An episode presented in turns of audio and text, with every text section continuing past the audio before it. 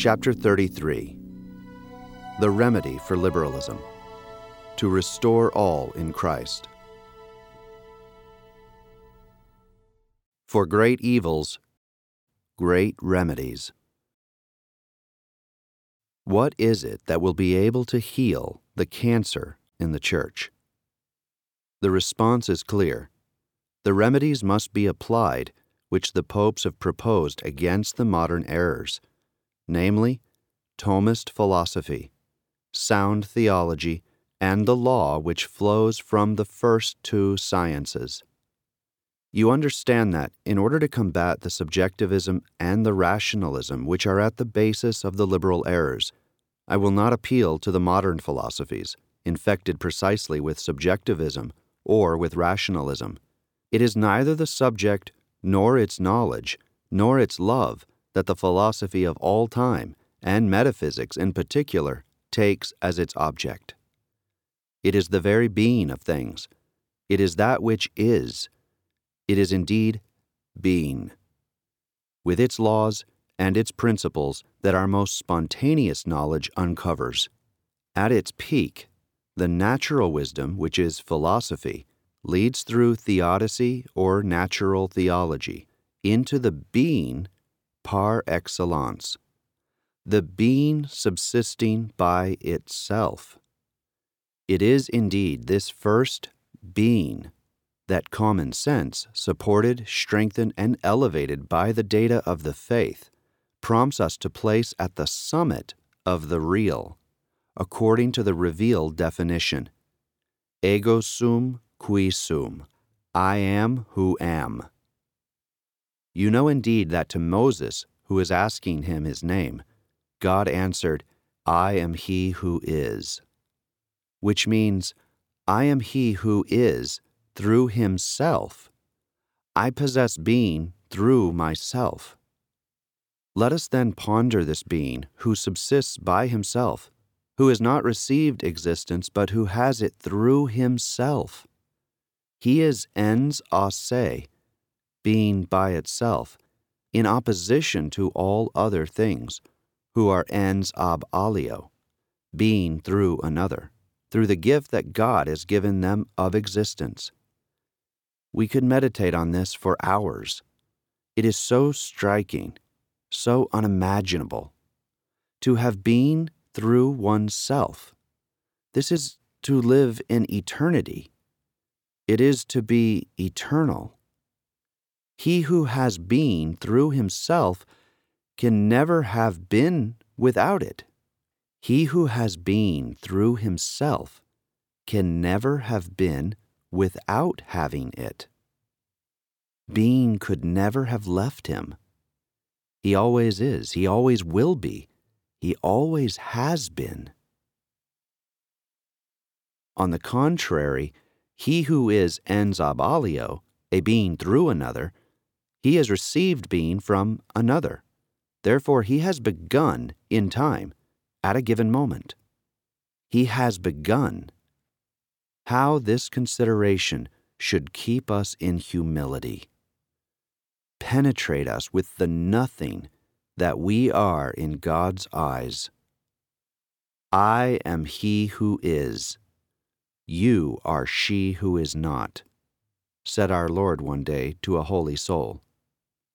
How true that is. The deeper man penetrates into this principle of the simplest philosophy, the better he puts himself into his true place before God. The mere fact of saying, I am ab alio, God is ens a se, I have begun, but God is forever. What a piercing contrast! What an abyss between the two! So it is this little being, Ab Alio, who receives his being from God, who would then give himself the power to limit the glory of God. He would have the right to say to God, you have the right to this, but no more. Reign in the hearts, in the sacristies, in the chapels, yes, but in the street? In the city? No. What conceit! Likewise, would it be this being, Ab Alio, who would have the power to reform the plans of God, to make things be other than what they are, other than what God has made them? The laws that God, in His wisdom and His omnipotence, has appointed for all beings, and especially for man and for society, these laws, the wretched being Abalio would have the power to remake them at his caprice by saying, I am free. What pretension! What absurdity! This revolt of liberalism. Behold how important it is to possess a sound philosophy, and thus to have a thorough knowledge of the natural, supernatural, social, and political order. For this, the teaching of St. Thomas Aquinas is irreplaceable. I will not resist quoting for you Leo XIII in his encyclical Aeterni Patris of August 4th, 1879. Leo XIII writes The angelic doctor considered the philosophical conclusions in the reasons and the very principles of things. Now, the extent of these principles and the innumerable truths that they contain in their bosom, the seeds of almost infinite truths, were to be unfolded in good time by teachers of subsequent ages, with an ample yield for useful developments, which will be produced at the opportune time. In using as he does this same process in the refutation of errors, the great doctor arrived at this double result of repulsing by himself all the errors of earlier times and of supplying invincible arms in order to dispel those that will not fail to rise up in the future. It is especially to the modern errors of liberalism that Leo XIII wishes the remedy of Thomistic philosophy to be applied. Leo XIII continues The immense peril into which the pestilence of perverse opinions has thrown the family and civil society is obvious to all of us.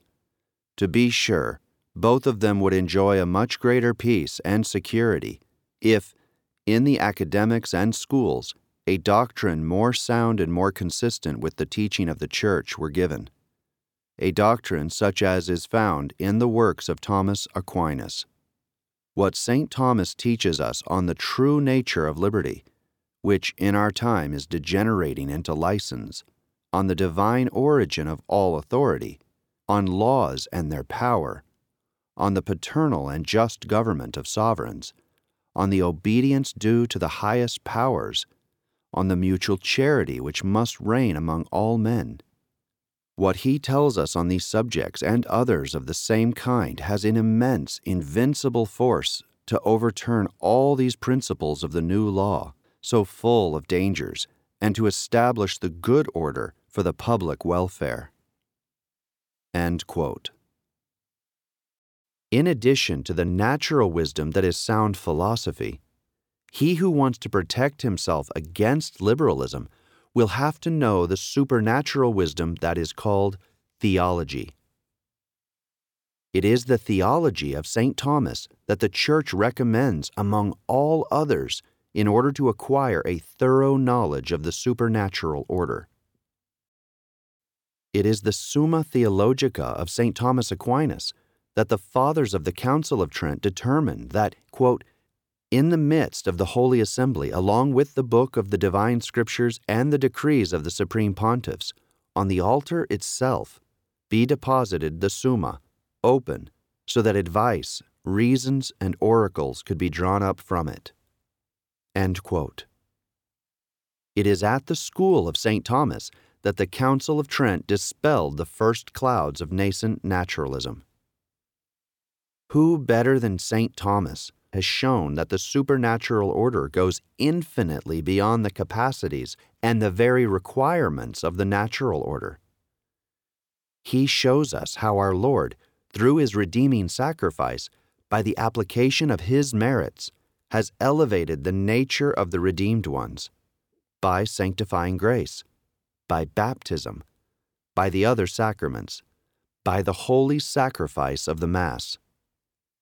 It is by knowing this theology well that we will increase in ourselves the spirit of faith.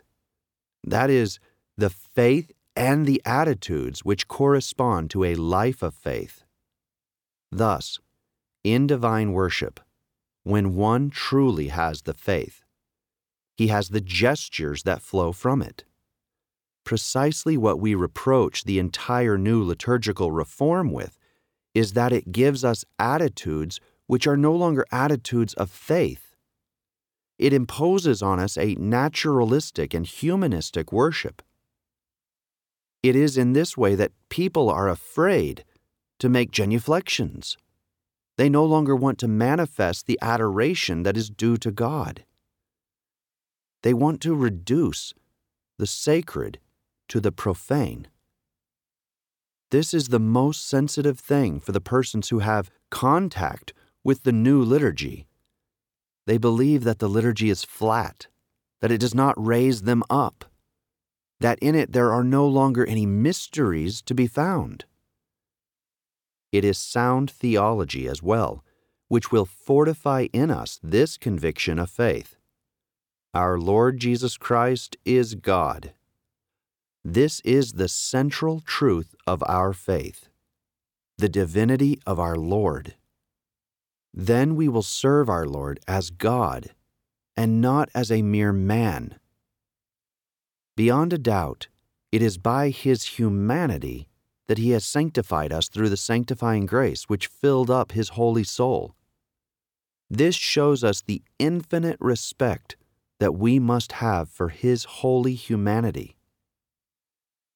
Today, the danger is to make of our Lord a mere man, an extraordinary man, to be sure, a superman, but not the Son of God. On the contrary, if he truly is God, as the faith teaches, then everything changes for from that moment on, he is the master of all things. In this case, all consequences flow from his divinity. Thus, all the attributes that theology has us acknowledge in God his omnipotence, his omnipresence, his permanent and supreme causality in regard to everything, to all things that exist for he is the source of being. All this is applied to our Lord Jesus Christ himself. He thus has supremacy over all things. By his own nature, he is king, king of the universe. No creature or individual within society can escape his sovereignty, his sovereignty of power and his sovereignty of grace as Holy Scripture tells us, it is in Him that all things have been created, those that are in the heavens and those that are on the earth. All has been created by Him and for Him. All things subsist in Him. God has willed to reconcile all things to Himself through Him, those which are of the earth and those which are in the heavens, by making peace by the blood of His cross. Colossians 1:16. Therefore, from this first truth of faith, the divinity of our Lord Jesus Christ, is derived this second truth of faith, his royalty, and especially his kingship over societies, and the obedience which societies must have to the will of Jesus Christ, the submission which the civil laws must bring about with regard to the law of our Lord Jesus Christ. Even more so than this, our Lord wants souls to be saved. Doubtless indirectly, but effectively through a Christian civil society, a society fully submissive to the gospel, which lends itself to His redeeming design to be the temporal instrument for the salvation of souls. From that moment on, what could be more just more necessary than civil laws which comply with the laws of Jesus Christ and punish with the coercion of penalties the transgressors of the laws of our Lord in public and social domains.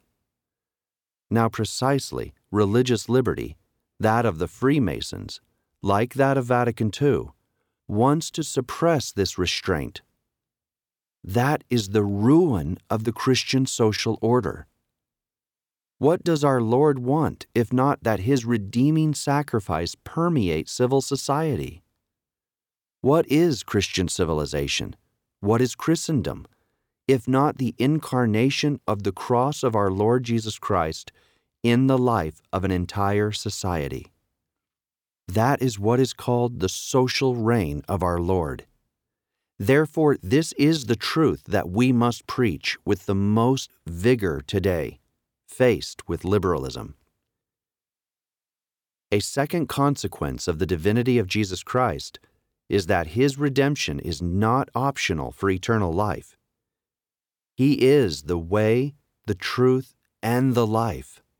He is the door. He says himself, I am the door of the sheep.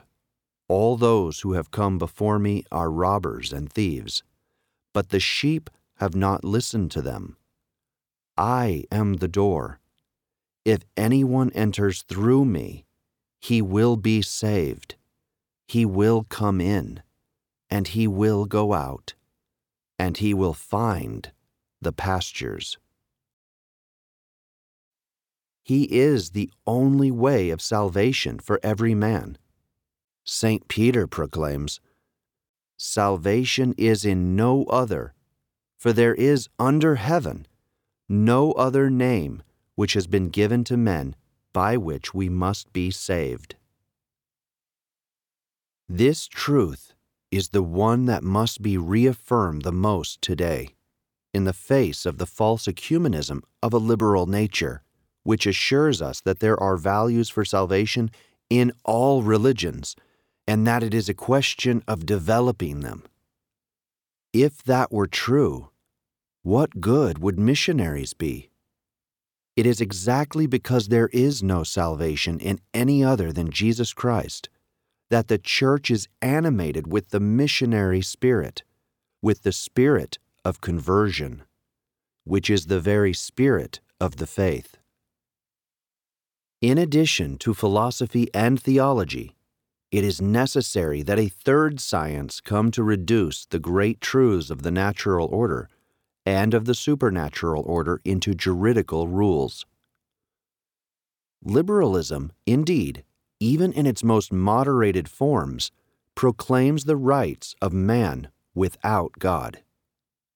There is nothing more indispensable, therefore, for the Catholic jurist than to base anew the rights of men living in society upon their duties towards God, upon the rights of God. Of the rights of man, in truth, there are none, except those which help him to submit to the rights of God. The same truth is expressed by saying that the positive law, that is, the civil law, must be founded on the natural law. Pope Pius XII insisted on this principle against the error of juridical positivism, which makes of the arbitrary will of man the source of the law. Then there is the supernatural law, the rights of Jesus Christ and His Church, the rights of the souls redeemed by the blood of Jesus Christ. These rights of the Church and of Christian souls, with regard to the state, form what we have called the public law of the Church. This is a science that is practically annihilated by the Conciliar Declaration on Religious Liberty, as I have tried to show you. There is nothing more urgent still, therefore, than teaching afresh the public law of the Church, which gives the great principles that govern the relations between Church and State. On this subject, I recommend especially the reading of the Institutiones Juris Publici Ecclesiastici of Cardinal Ottaviani and of the work Ecclesia et Status Fontes Selecti by Giovanni Lograsso, a Jesuit. This latter work, in particular, supplies all the documents most unappreciated or thrown into oblivion by the liberals, from the 4th century all the way to the 20th century.